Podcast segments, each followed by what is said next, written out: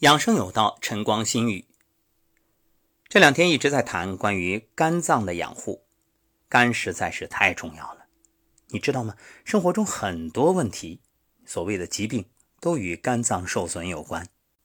昨天有听友问，以前听节目记得您说过，这肝脏不容易检测，体检的时候都很难发现问题，而且一旦检出，基本是中晚期。那我们究竟怎么判断呢？怎么判断呀？当然有方法。如果你生活中出现了三臭三痒，赶紧去检查，说明你的肝脏多半已经出现问题了。哪三臭呢？口臭、尿臭、体臭。所谓口臭，这个大家都知道，就是有口气啊，嘴巴里发出异常的臭味。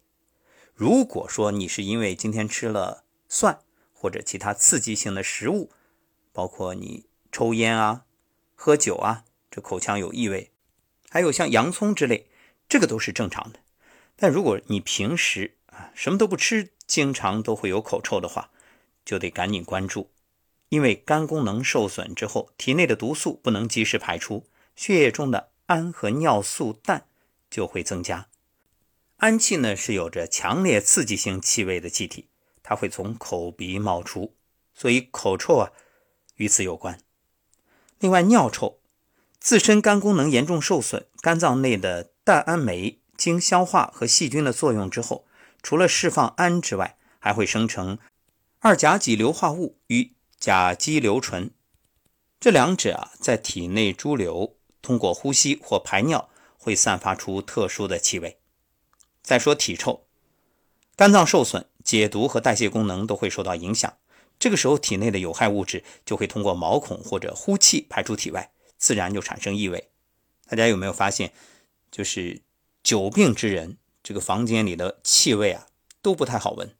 所以一般我们到家中去看望病人，尤其是独居的老人，一进门都会赶紧说：“哎呀，快把窗户打开，门打开，通通风，透透气。”就是这个原因，因为病人自己。他一直在这个环境里感觉不到，包括照顾病人的保姆或者护工，他时间长了也习惯了，闻不出来。再说三痒，哪三痒？皮肤瘙痒、眼睛干痒、脖子前颈部和后颈部瘙痒。先说这皮肤瘙痒，因为肝脏具有代谢和解毒功能，当肝脏的解毒功能下降的时候，会让大量毒素在体内堆积，引起皮肤瘙痒。所以感到皮肤瘙痒的时候，排除过敏，那就有可能是肝脏异常。再来说说眼睛干痒，正常情况下眼睛不会出现所谓的干痒，如果出现还有干涩，还有什么迎风流泪啊，看着阳光就流泪啊，说明肝脏气血不足，这时候就要考虑去养护肝脏，补养气血。另外。脖子前颈部和后颈部瘙痒，一般来说啊，脖子前颈部容易出现皮肤瘙痒的情况，有可能皮肤过敏，也有可能是皮肤干燥。如果这两种都不是，那就有可能胆汁排泄不畅。那胆汁排泄不畅的可能性有什么呢？比如肿瘤压迫胆管。当然，这个呢，大家也不用过于担心，不是说你一有这个情况就是这种，这还是需要。去做一个详细的检查。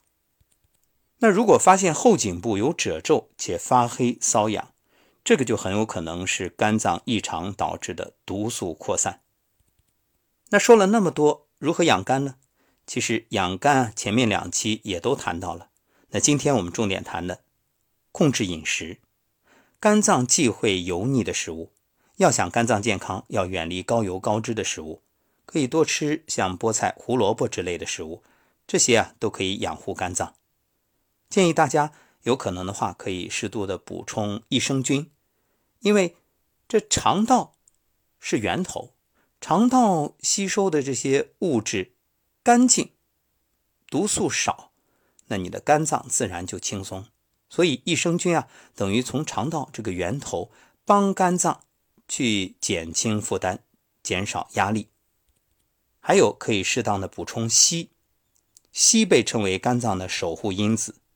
硒不仅能帮助肝脏代谢、排毒，还能修复因脂肪肝、酒精肝之类导致的肝损伤。据检测啊，肝脏疾病患者体内普遍缺硒。最后再给大家讲一个案例，相信听完许多人都会引以为戒。有位男士身体一直很好，可是体检的时候突然查出重度脂肪肝，医院安排进一步检查，发现肝功已经损伤，部分肝脏细胞出现坏死、硬化的现象。可是很奇怪啊，这位男士的生活习惯。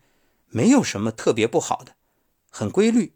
说烟酒都不沾，然后饮食呢，好像也不太吃什么油腻的垃圾食品，而且身材中等，不胖。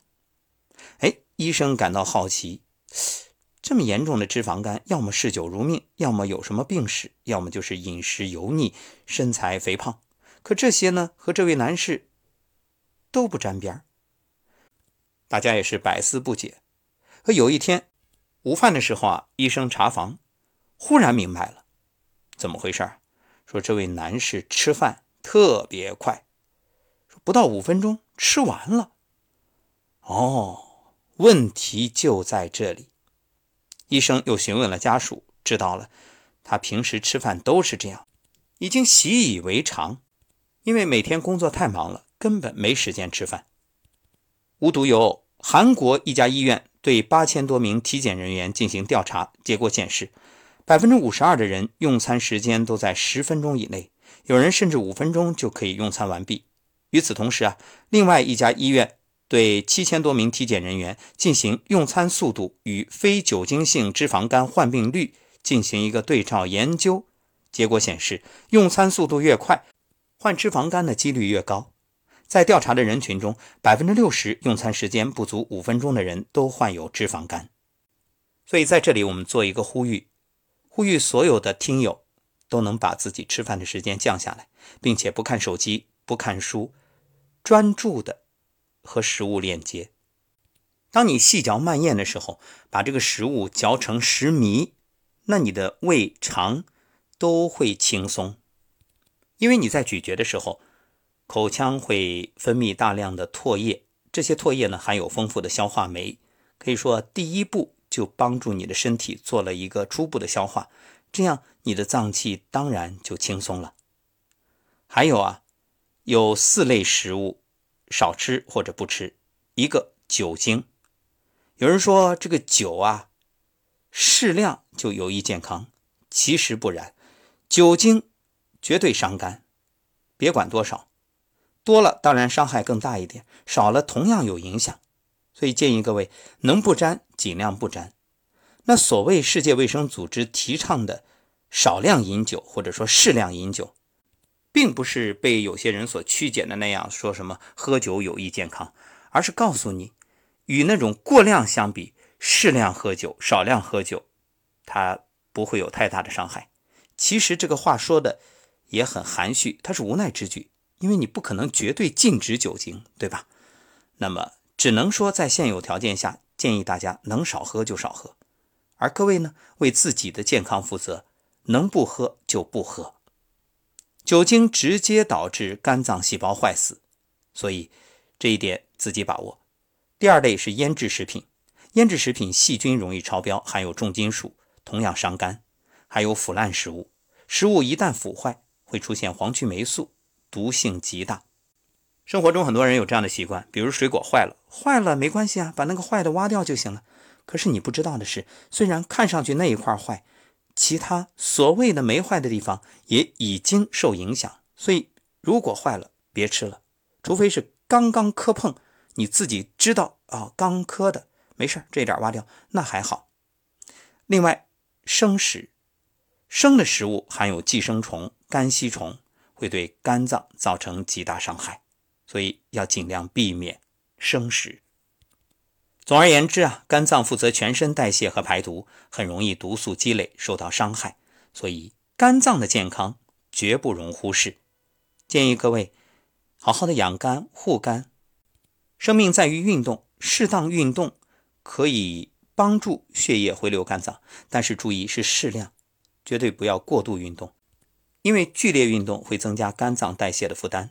还有就是良好的情绪，少生气，不生气，多开心，多快乐。没事你就闭目养神，要知道眼只要一闭，马上血液归肝，可以养护肝脏。另外，像桑葚啊、黑莓啊这些里面硒的含量很丰富，对于养肝来说都是不错的选择。好，关于肝脏的系列专题三档节目已经完成，不过如何养护肝？这个以后还会提。好，感谢各位收听《养生有道》，也欢迎将本期节目分享给你身边的亲人朋友，或许一次转发就能帮助他养成良好生活习惯，改掉恶习，从此健康。